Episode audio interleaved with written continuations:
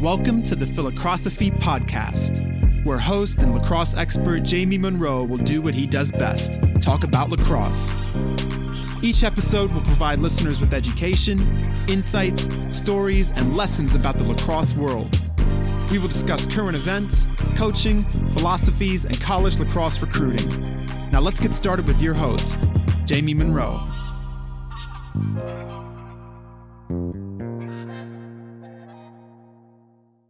The Philocrosophy podcast is brought to you by Axia Time, a cool watch company focused on university branded watches.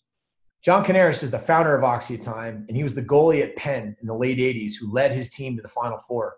John is actually best known for being the goalie that Gary Gait dunked on in the Air Gait.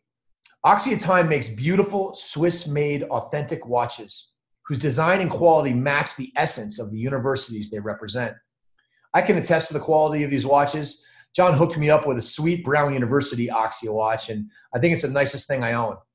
Initially licensed with eight Ivy League schools, Axia keeps adding new schools each month. One of the coolest things Axia offers is custom timepieces to commemorate championships or to celebrate storied teams. Check out the UVA Lacrosse Championship watch. It's sick. Princeton did a really nice one last year as well. Axia even did an LSU football championship watch this year. For any teams interested in creating a custom watch this season, Axia will upgrade it at no extra cost to a championship watch if your team wins a conference or national championship next year. For players, parents, and coaches interested in custom team watches, check them out at axiatime.com. That's A X I A time.com. How's it going, everybody? Welcome back to the in season podcast with PLL Chaos head coach Andy Towers. What's up, AT? How you doing? I'm uh, I'm doing well. How you doing? Doing great, man. Other than the fact that it's snowing again here, it's a kind of a head bobber when it's the it's the end of March. It's snowing and it's actually field hockey season. That is just as upside down as it could possibly be, and it's field hockey season. But it is college lacrosse season, and I have been enjoying watching college lacrosse tremendously, which is why we're here today to talk a little college lacrosse. I can't imagine snowing and field hockey season like it's a double lower back pain issue. right? It's a shoveling and bending over, chasing a ball on the floor with a cane. It just sounds like lower back problems. Sounds like sounds like like backs that feel like a slinky that's lost its heart. Oh, and once the slinky goes, yeah, trash.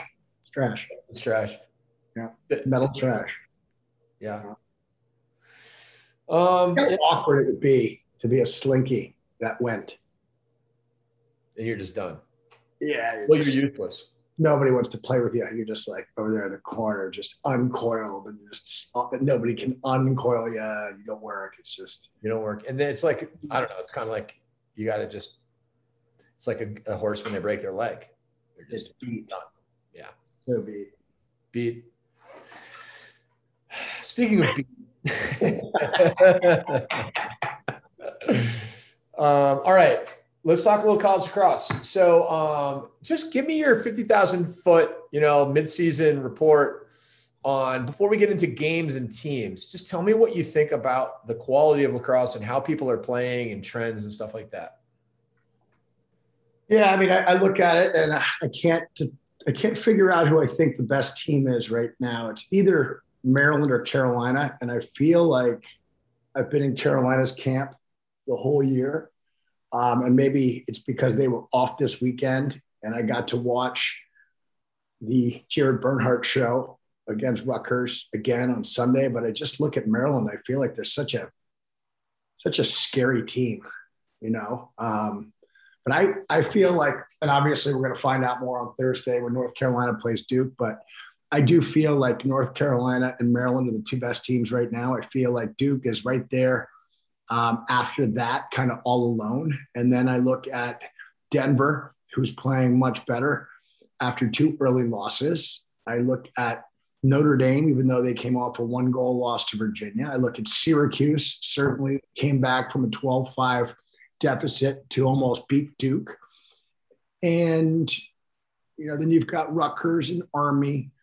Uh, you know, I just, it's so weird without the Ivy League schools. And then you've got outliers. You know, you've got Lehigh playing really, really well. Um, you know, I want to see them play a top tier team. And I don't know if we're going to get to see that type of game until the tournament. And and with these the with these ACC teams and these big ten teams playing, uh, you know, each team in league twice, it's just it feels a little bit like college football bowl season where it's hard to gauge leagues. I mean, you obviously look at the ACC teams play and you know they're great, and you look at Maryland play and, and, and Rutgers kind of behind them, and you feel like those two teams in the Big Ten are are kind of on par with the ACC teams. You look at Denver, you look at uh, you know Georgetown, but but Georgetown is still up in the air for me a little bit, and, and that's because of that Denver game, and then Army's another team. I just you know it's it's it's a little hard to, to, to pinpoint anything because you just don't have that many non-conference games. It is really hard. It's going to be really hard from a selection criteria. Um, how do you feel like the face-off rule is affecting college lacrosse? Good or bad? Do you like it? I think it's much better. I think it's much cleaner. Uh, you're still seeing some dominance. You know, I will I will say I was I was shocked to see TD come out and go 14 for 14.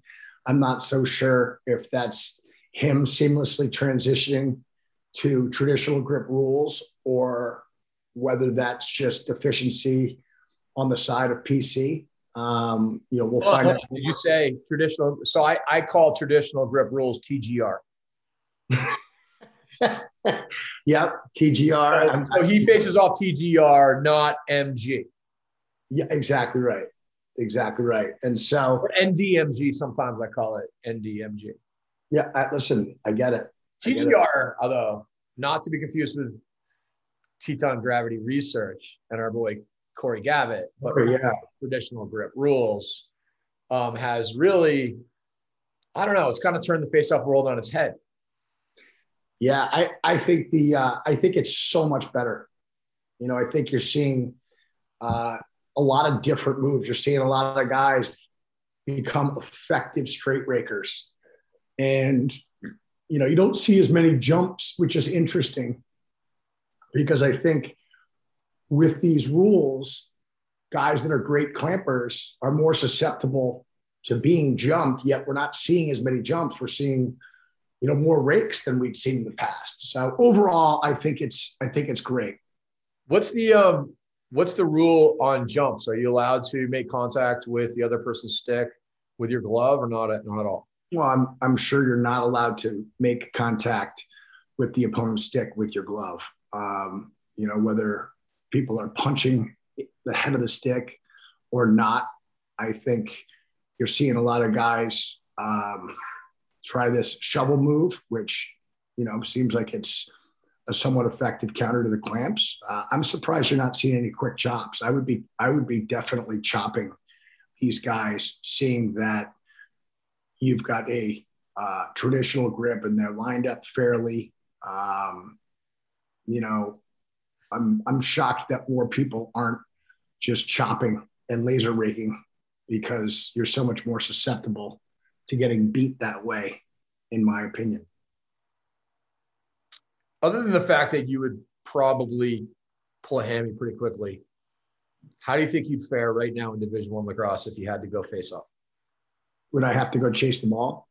No, no. You just got to win the draws. Uh, control, control the draw. Yeah, control the draw. I, I feel very confident that I could do very well. What do you think your percentage would be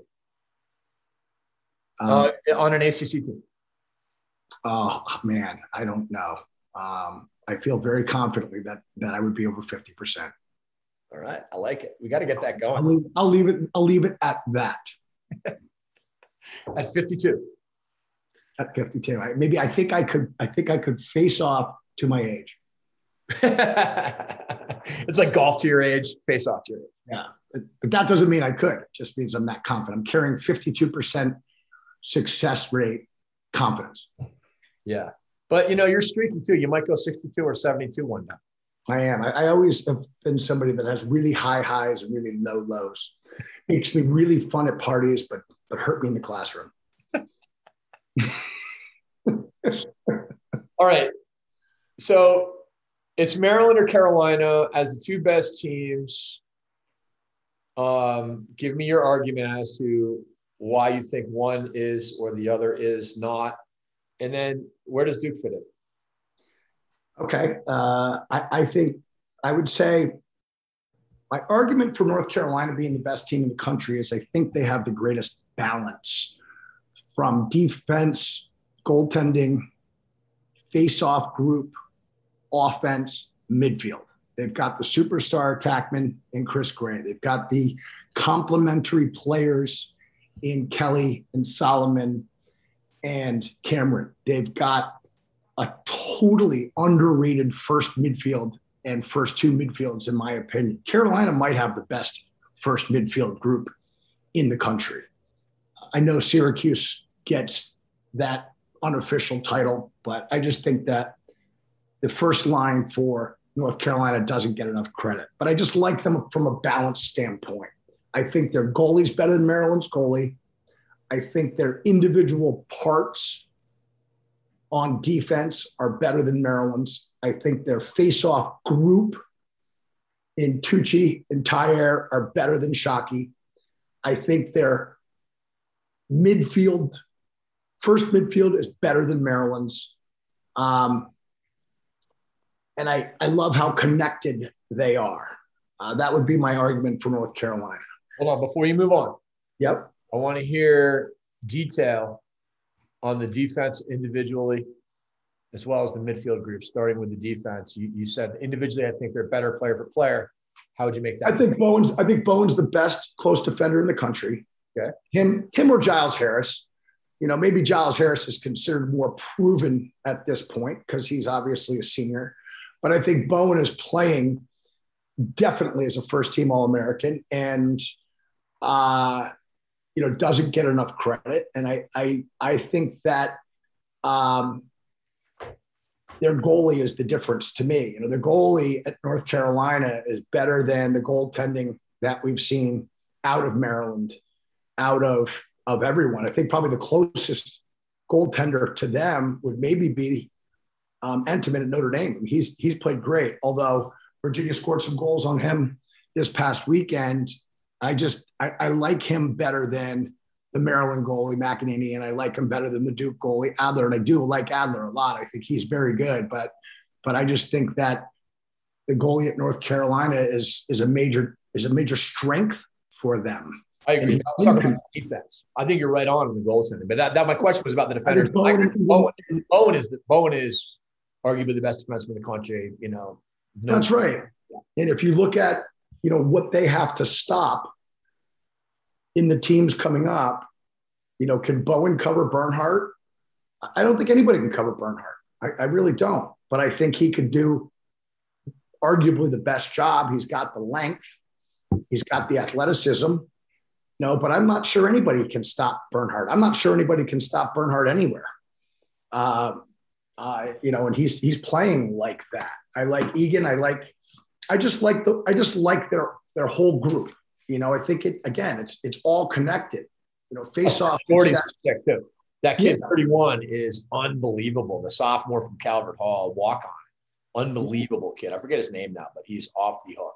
No, no question. And and uh, I just feel like they're the most well balanced team in the country, North Carolina. You know, and and they seem to all be on the same page, and they're all connected, and and their face-off success and their ball control allows their defense to play with full energy on a lot of the possessions, and that minimizes the quality of shots that their opponents get to take on a goaltender that seems to be making all the saves that he needs to make, as well as some extra ones, and that's the sign of a an All-American goalie, and that's what that kid is, an All-American goalie. Yes, I agree. He is. And so I just I just like North Carolina as a complete team more than I do Maryland. Uh, you know, my my argument for Maryland is I just think that their offense is the scariest offense because they're so disciplined. I actually like Carolina's individual parts. I think a little bit better, although I will say I think Maryland's attack is better, slightly better than North Carolina's attack, because I think Wisnauskas is a little more multidimensional than Solomon, Cameron, or Kelly. And so I, I like I like Maryland's attack a little bit better than North Carolina's attack. And even though I like North Carolina's midfield a little bit better than Maryland's, I just think Maryland is so overwhelmingly disciplined. It just seems like their offense is, again, it's like the, the shots that they seem to pass up, good high quality shots, you know, sort of like 10 to 12 yarders on the run and, and, and 12 yarders with time and space. It seems like they don't take those early in possessions and they're able to, to generate, you know, eight yarders in the end are dunks. And we've talked about it on this podcast before. And that to me just makes them so hard to beat because if they're winning faceoffs, and Shockey's done well this season, if they're winning faceoffs and that offense possesses the ball you know, for a minute and a half and then scores, it just breaks your will from an offensive standpoint. If you're the other team, you know, start to get so anxious. You know, it's it's almost like the best of all worlds, where like when Princeton in the in the early '90s would would hold the ball and hold the ball and hold the ball, and whether they scored or not, you'd get the ball back and you'd like go right to the rack and score. And, if you scored, okay, sometimes you would. And other times you'd get a good shot, and they'd get a stop and they'd get the ball and they'd hold it again for another 90 seconds or so it's like they're playing as deliberately as they as they did before the shot clock went into effect, yet they're still able to play that way and manage the shot clock and get their shots. So they're getting the depth in their possessions, but they're also scoring ultimately at the end of those. And to me, that's a team that that really understands, um, you know, the power of long possessions and what that does for your defense and what that does to the other team's offense from an anxiety standpoint. And and that, you know, and then obviously they got some great players too. Makar, they got a first team All American defenseman in Makar or Maker, wherever you say his name. I think as well. And and you know, you put him on Chris Gray. I, I do just think the difference in this game, if Maryland plays North Carolina, is I like Maryland the goal. I mean, I like North Carolina in the goal better than like Maryland, and I like North Carolina's face-off group better than Shockey. And to me, that's the difference. And that's why I think I, I would lean a little bit towards North Carolina as the best team in the country. And then I got Duke behind them. And I think Duke is still figuring out who they are. So you know, dive into Duke a little. Bit. So Duke, I really like as well. Naso uh, has really, really emerged as arguably the best in the country. I mean, hard to hard to not look at what he's done recently and not have him, you know, as a top three guy. I think you know he's just putting up those kind of numbers. Clearly, their attack with Sowers and O'Neill and Robertson is is as good as any attack out there you know, no better, no worse than Maryland's and North Carolina's. They've got, you know, the tough cover in Sowers, although between Sowers, Gray, and Bernhardt, I have both Bernhardt and Gray ahead of Sowers based on the season to this point. I, I feel like Sowers has played, um, I don't know if worst is out of those guys, but but to me, Gray and Bernhardt has played better than Sowers this season. Last season, it was no contest. It was Sowers. Um, what do you think the difference is, by the way? Any clue? I think the fact that Gray played at North Carolina last year and they've known, you know, their teammates and, and uh, they practiced and they played together for a year, you know, before this. Certainly Bernhardt's been there for, for four years now. Um, and Sowers has come in. You know, I think Duke is is only going to make up ground in that area as everybody gets more accustomed to playing with Sowers. I think in the beginning of the year, I think he's pressed a little bit. Yeah. And I think that that probably stagnated a little bit of, of their ability to get connected. But it seems like they're starting to show glimpses of serious offensive explosiveness. Uh, I do like Duke's midfield the least out of Maryland, North Carolina, and Duke. Um, you know, Adler, I think, is a good goalie. I, I, I like him better as a sheer stopper than McNaney at Maryland, but I like the North Carolina goalie better than both of those guys. Um, but I think that Duke is going to continue. I think Duke has the greatest aptitude for improvement out of those three teams because Sowers hasn't been there for the last few years. And so I think that, you know, North Carolina and Maryland are playing at, at a peak level right here. And I don't think we've seen Duke peak yet. And can Duke get there and beyond those other two teams? Yeah, I think they can. They certainly have the pieces for that. I love uh, Giles Harris, certainly. I love uh, Carpenter. I, I, I love their pieces as well. But it, but again, out of those three teams, it comes back to me. It comes back for to I think the the, the major difference is in the goal for North Carolina. Um, prediction for Thursday night. We're going to find out. Duke, Carolina, Thursday night. Yeah, I'm going to say I think North Carolina wins the game 14 12. Can't wait to watch that game. I can't wait to watch that game either. You know, but but listen, like it wouldn't surprise me if North Carolina wins, you know, 18 to 12, and it wouldn't surprise me if Duke wins 18 to 12. I think a big, big part of that game is clearly going to be the battle at the X.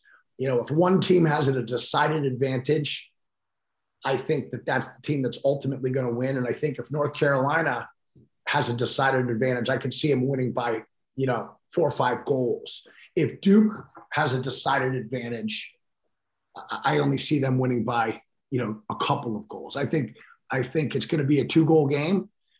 But if any team blows out the other team, I think it would be North Carolina has the ability to beat Duke, um, you know, more so than, than Duke has the opportunity to blow out North Carolina they've definitely showed a propensity to to get hot. You know, they yeah. you know they got hot and blew out Denver. They got hot and kind of started to run it up against Virginia. Although Virginia came back and uh, and it became you know a much closer game. So they did. But you, but you start to get up like that. Even when Duke went up 12-5 on Syracuse, we were like, oh, you know, this is going to be a blowout. It just, you know, you start to play a little differently offensively when you get that kind of a lead and you, you, you can get careless and you can get cocky. And, and, and when that happens, teams can climb back into games. And, you know, there are a bunch of teams that have a ton of talent and this is a game of runs. I mean, it really is. And, you know, a four or five goal run is, is within the grasp of a lot of these teams that we're talking about, even against the best defenses in the country.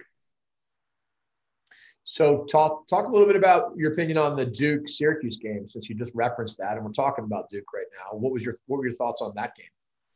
Well, I thought that Naso would win the draws, but I did not think that he would win it to the degree that he did. Now, I think that those statistics, the statistics are a little deceptive, seeing that uh, Syracuse got into trouble with some violations, and and once you start to violate, particularly early in a half, you're just dead. And while I think the rule is a good rule because I think it dissuades trying to time the whistle, and I think that's good for the sport and good for the way that they officiate face-offs, I do think that it can distort the game in an irresponsible way.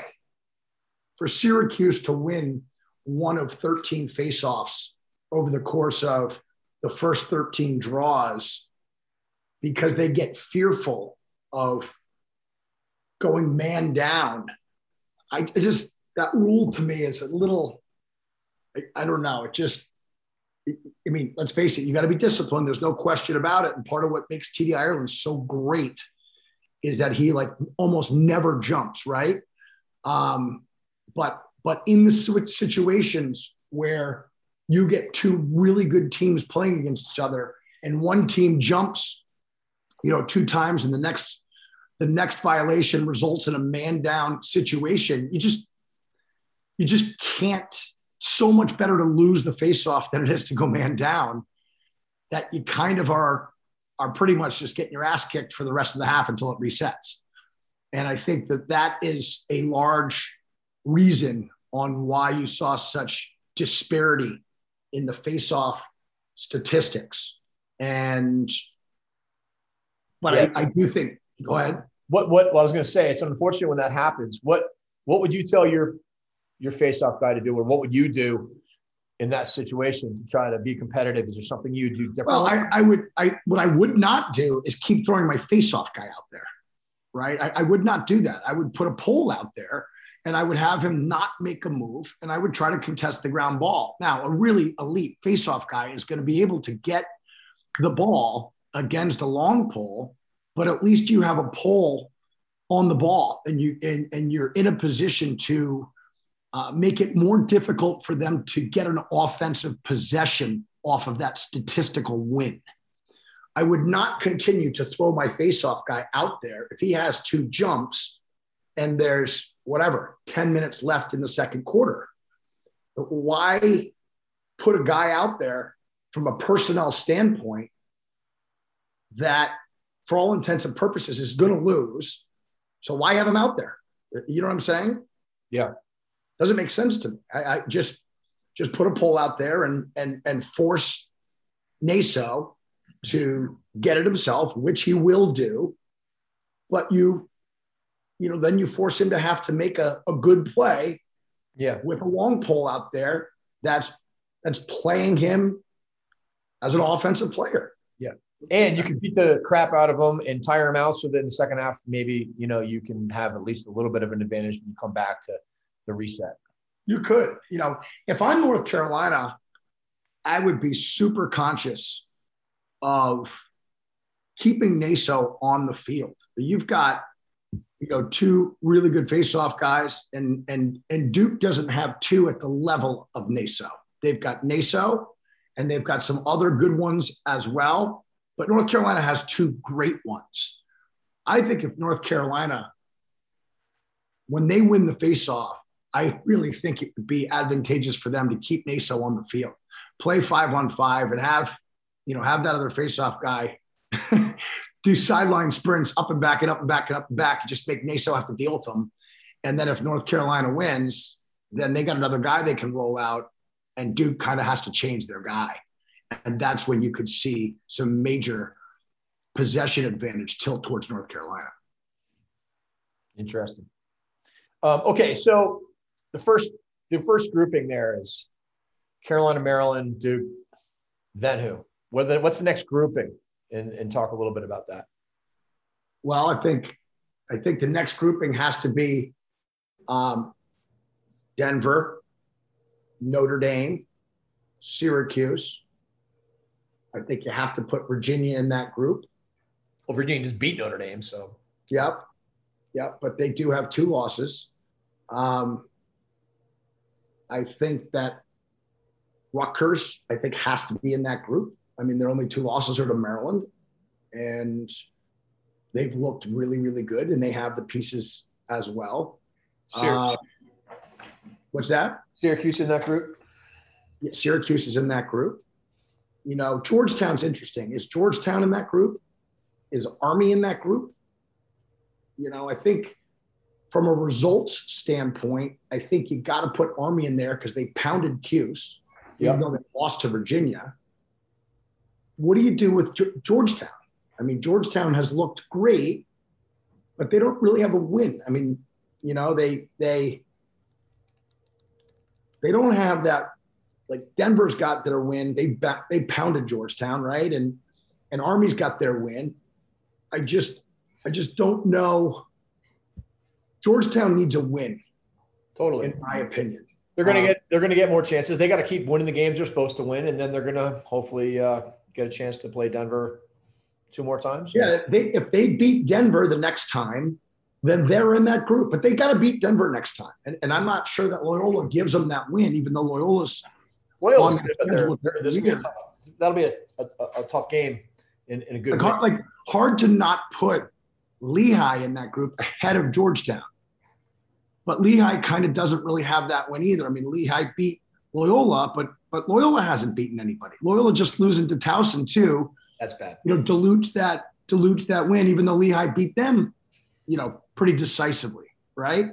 I do think that Lehigh plays a, a, a very uh, smart style of game, and they they have to be a team that teams do not want to see in the playoffs because a guy like Sisselberger could come in and dominate a great faceoff guy like he dominated Bailey Savio when they played Loyola. And they just, you know, they're just really smart offensively and they play a style of uh, they, uh, of game where they keep the pace of play slower, and that helps them as a team that's probably less deep than these top tier teams that we're talking about, right? And so Lehigh is not a team that I would want to see in the in the playoffs if I'm one of these like top eight teams that they they would they would concern me. You know, a team like Maryland, they could see a team like Lehigh, and even though Maryland has such a great offense, I could go see Sisselberger pound Shockey at the X, and Lehigh's ball control offense score goals on Maryland, and and and that would be a that would be a real problem for a team like Maryland who would look at Lehigh and I think look past them. You just they just sort of would, no matter what you'd say to them, they just would. And that's a team that, you know, could could beat a team like Maryland. Yeah. Let's talk about Virginia for a second. Um, you know, they do have two losses, but I feel like they're starting to find their stride a little bit. To come back the way they did uh, it wasn't a huge comeback, but they're down against Notre Dame, and Notre Dame looked really good. And for those guys to basically claw their way back, and and I I, I kind of feel like it's the emergence of Dox Aitken, you know, who took a lot of time off, and now it's Doc's, you know. They're, they're, they're saying Clark's talking about Doc's time, but it is, man. And he, he kind of took over and he had so much poise and he looked like the first team All American, the two time first team All American that we've seen. And makes a pretty big difference. In that game, he had two and two, and he started to he started to dominate with his feeding, his dodging, his feeding, and his shooting with a game winner at the end. Yeah, I mean, I I still think that when somebody steps in and takes a you know high to high 15 yard shot that goes in, I still think it's a bad take. You and thought it was 15? I thought it was. That? I thought I thought it was a feet set 12 and a half, 13 yard shot. I thought it was reasonable shot. No, no, I, I think the shot was fine. Uh, what I'm saying is that Dox Aitken has a tendency to take shots that are, I think, a little far out. And I think he doesn't always hold the goalies accountable with where he shoots it on the ground. It seems like a lot of times they're high shots. And when they go in, everybody's like, wow, what a shot. And when the goalie catches them, you're like, where is he shooting it? Right? The goalie stick or missing the goal. And I just think it's it's hard to feel that you're getting consistent scoring threat there. I mean, look, he played a great game and they won the game and he stuck the game winner. But he's had a terrible season so far. Right? There's no question about it. No doubt, but that's kind of my point. Is he hasn't played particularly well because he no, hasn't played a lot of lacrosse. And I feel like that guy is a winner and he has taken bad shots. And generally, when he takes bad shots, they lose. But when he doesn't take bad shots, they have a really good chance to win because he makes plays.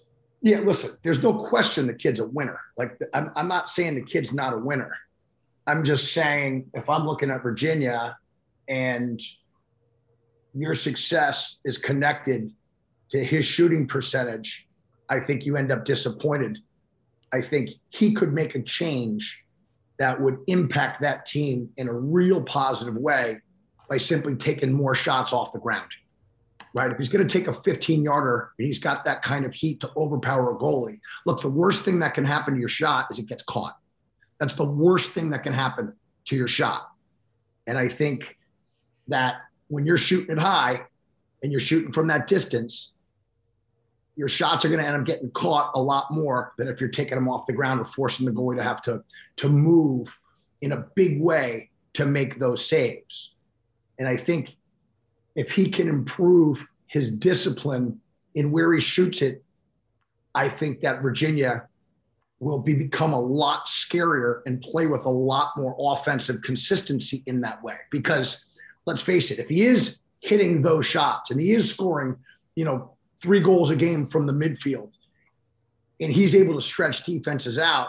Now everybody gets involved and they become a lot scarier, right? His success as a shooter is directly linked to Ian Laviano's success as an inside finisher.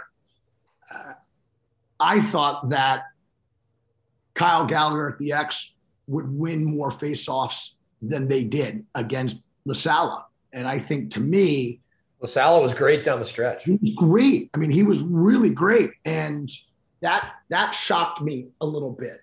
Um, you know, and let's face it, Virginia's played what eight games or nine games, and Notre Dame's played three games. Is that right?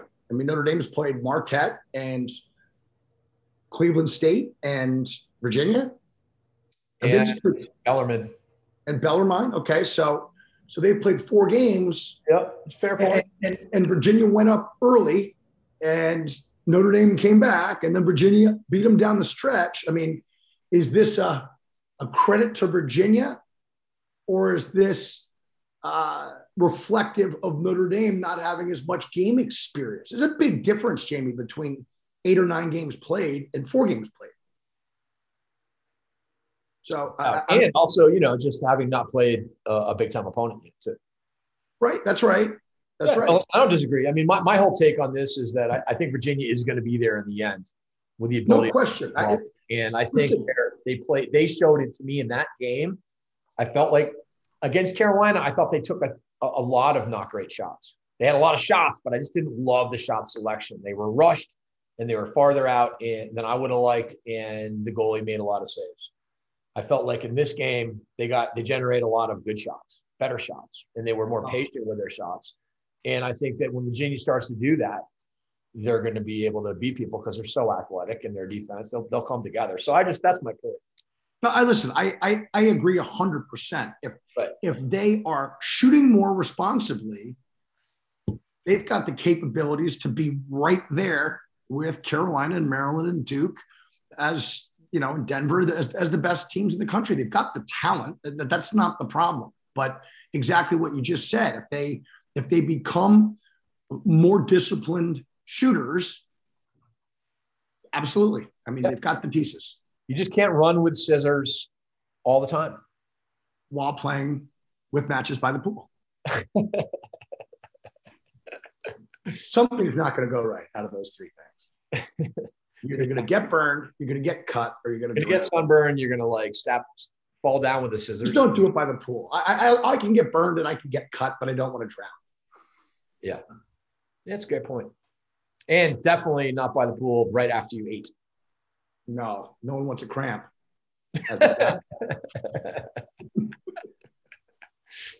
Um, all right, what else? What else we got here, At? Any other teams that you want to talk about? Um, I think that the Big Ten is starting to to look like the Big Two. you know, you got Maryland you got Rutgers. I watched the whole Penn State Johns Hopkins game coming back from the U14 qualifier in the back of John Marcus's uh, beast that he has, this tricked out van with a TV. It's so sick, this thing.